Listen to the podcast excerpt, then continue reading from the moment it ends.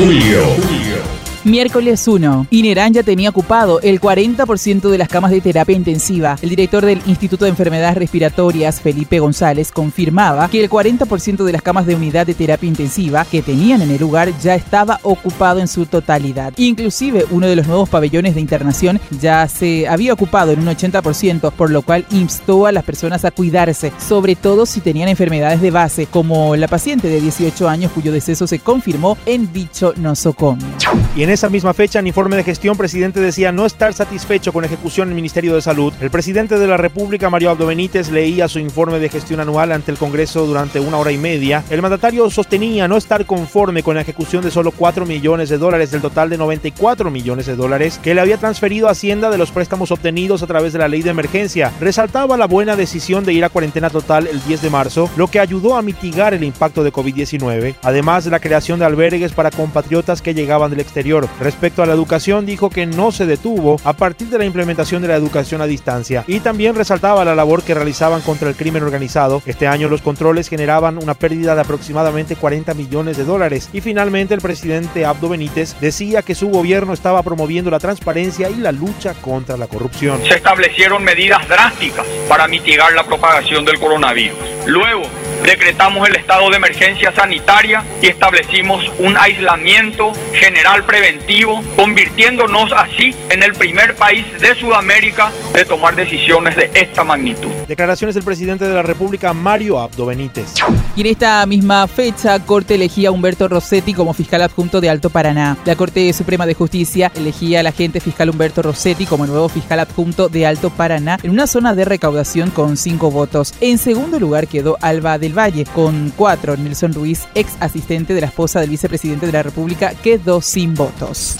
Viernes 3 de julio, tragedia en Capiatá. Policía mató a sus hijos, sus suegros y su cuñada. Un policía asesinó a cinco personas, su suegro, su cuñada y a sus dos hijos de uno y dos años, y luego se quitó la vida. El hecho había ocurrido en el barrio San Miguel de Capiatá. Siguiendo con esta información, Isabel Caballero, una de las sobrevivientes del ataque, relataba lo siguiente. Mientras hacía videollamada, les mataba a cada uno, contó la mujer, quien detalló que el hombre era adicto a las drogas y al alcohol. El hecho sucedió en el barrio San Miguel de Capiatá. Mi hija le tenía así al bebé y ahí le, le, le, le disparó en la cabeza. Al salir ahí, cuando hizo todo con su hijo, él se suicida ahí enfrente. Expresiones de Isabel Caballero, testigo principal del hecho. Lunes 6 de julio, Velázquez aseguraba que podía justificar todo su crecimiento patrimonial. El vicepresidente Hugo Velázquez aseguraba que su crecimiento patrimonial fue durante su etapa de diputado a través de ventas de inmuebles y de servicios profesionales. Confirmaba que en 2013 había comprado las acciones de una empresa de Adrián Salas, pero garantizaba que se podía realizar toda la trazabilidad en las diversas instituciones públicas. De acuerdo a sus declaraciones juradas, su crecimiento patrimonial fue de 1.196% en los últimos 20 años. Miércoles 8 citaban a declarar a Horacio Cartes y a siete paraguayos más investigados en el caso Lavallato. Un juez de Río de Janeiro pidió a la Fiscalía General del Estado que notifique a los paraguayos vinculados al caso Lavallato para que presten declaración. Entre ellos resaltaba el nombre del expresidente Horacio Cartes y varios de sus amigos y allegados Aldo Leiro, Darío Messer. Todos los implicados que estaban investigados por posible lavado de activos y organización criminal podían dar la declaración por escrito de acuerdo a la ley brasileña. El fiscal de Asuntos Internacionales Manuel Doldán había señalado que se trataba de un proceso largo, considerando que cada investigado debía ser notificado.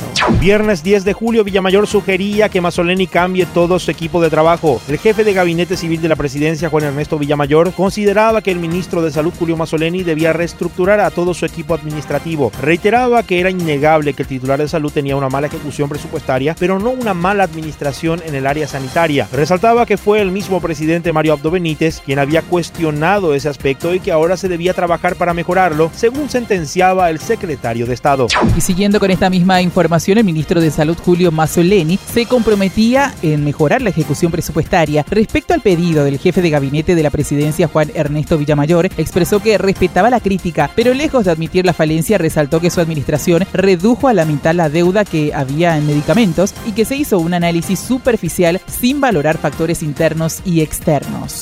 Lunes 13 de julio, excepción en plena cuarentena. Macri llegaba al Paraguay para una visita privada. La directora de Migraciones, María de los Ángeles Arriola, confirmaba que Mauricio Macri, expresidente de Argentina, estaría en Paraguay por un plazo de 24 horas. A su vez, el ministro asesor de Asuntos Internacionales, Federico González, señalaba que se trataba de una visita privada gestionada por el propio José Alberto Alderete en nombre del exmandatario nacional Horacio Cartes. Y en esta misma fecha preocupaba Central y Ciudad del Este áreas de mayor aumento de casos de coronavirus. El doctor Guillermo Sequera, director de Vigilancia de la Salud, señalaba que las localidades del Departamento Central, además de Ciudad del Este, eran los que se encontraban en el ojo de la tormenta en cuanto al aumento de casos sostenidos de COVID-19. Además, decía que es posible que haya falsos positivos, pero poco Miércoles 15, visita de Macri cumplió con el protocolo según Mario Abdo Benítez. El presidente Mario Abdo Benítez expresaba que la visita realizada por el expresidente argentino Mauricio Macri en plena pandemia y con fronteras cerradas se configuraba dentro de lo que establecía el protocolo sanitario ante estas situaciones. Reiteraba que no se trataba de una visita oficial y contaba que sabía de la autorización que el jefe de Estado argentino recibió para ingresar a territorio nacional. No, yo claro que supe que iba a venir,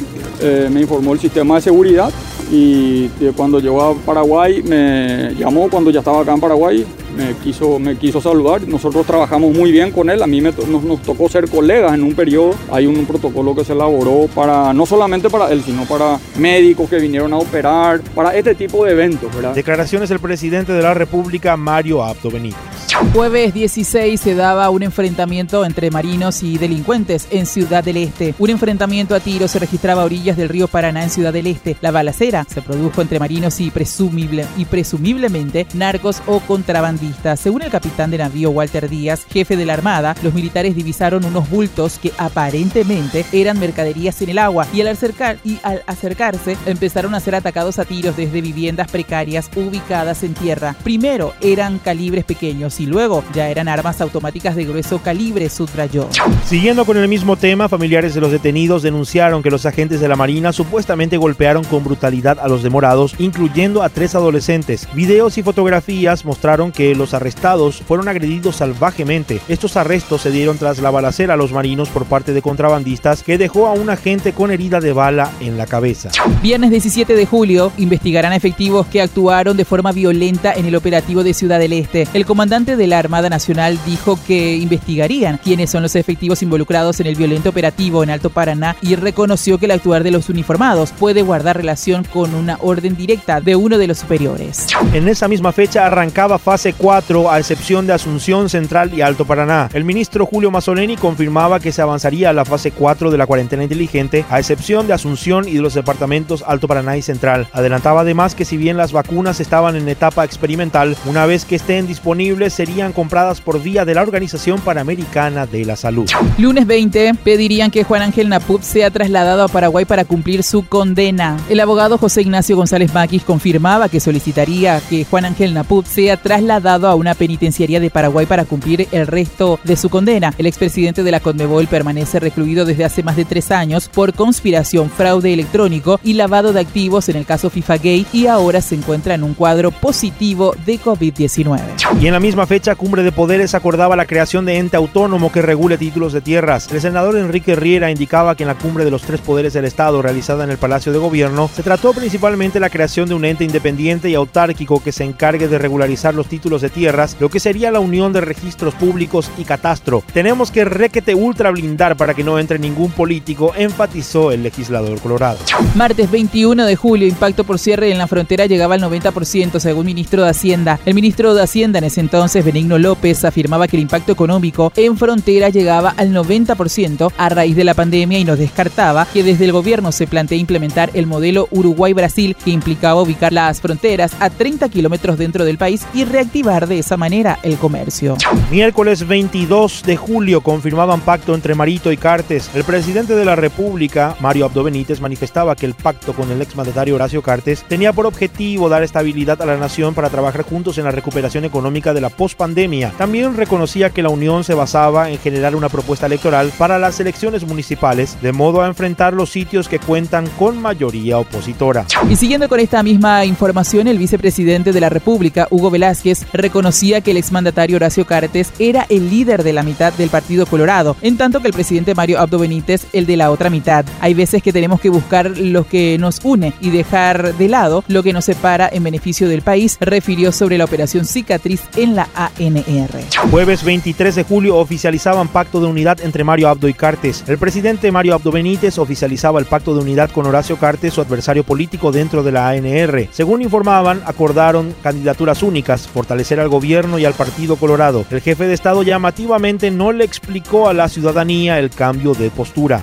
Y en esta misma fecha aseguraban que no habría apertura de fronteras ni vuelos hasta que se controle expansión de COVID-19. Federico González, en ese entonces asesor de Asuntos Internacionales de la Presidencia y coordinador del Consejo de Defensa Nacional, se ratificaba que aún no había fecha para la apertura de fronteras y reanudación de vuelos comerciales con otros países. Indicó que dependía de cuánto se pueda llegar a controlar la expansión del coronavirus en la región e hizo énfasis en que el aumento de contagios en Paraguay es uno de los limitantes para poder avanzar con estas medidas. Viernes 24 aparecía con vida el productor brasileño secuestrado. El productor brasileño Luis Carlos Tamioso, quien había sido secuestrado el pasado 13 de junio, fue rescatado por agentes policiales en las cercanías de la zona del Parque Nacional Caazapá en la compañía Ubutucorá de este distrito cazapeño, según confirmaba Euclides Acevedo, ministro del Interior. Lunes 27, sector turístico, esperanzados con los vuelos burbuja. Sofía Montiel, ministra de Turismo, resaltaba que el ministro de Salud prometió trabajar en los protocolos para la aprobación de los vuelos burbujas con Uruguay primeramente y luego, cuando las condiciones epidemiológicas lo permitan, con Argentina. Agregó que el sector hotelero estaba volviendo a trabajar en los departamentos en los que se dio inicio a la fase 4 de la cuarentena inteligente, pero recordó a los de Asunción Central y Alto Paraná que aún no están habilitados y debían respetar las normativas para no perjudicar al resto del país. En esa misma fecha, en el plano político, acuerdo con cartismo, Abdo decía que el consenso favorecería al pueblo. El presidente de la República, Mario Abdo Benítez, defendía una vez más su acuerdo con el ex jefe de Estado Horacio Cartes, a quien en el pasado había criticado duramente. Hizo mucho énfasis en la necesidad de unión y aseguró que el único que sale perjudicado con la división y la falta de consenso es el pueblo, al que volverá a pedir su voto en unos años o meses en alusión a las elecciones municipales.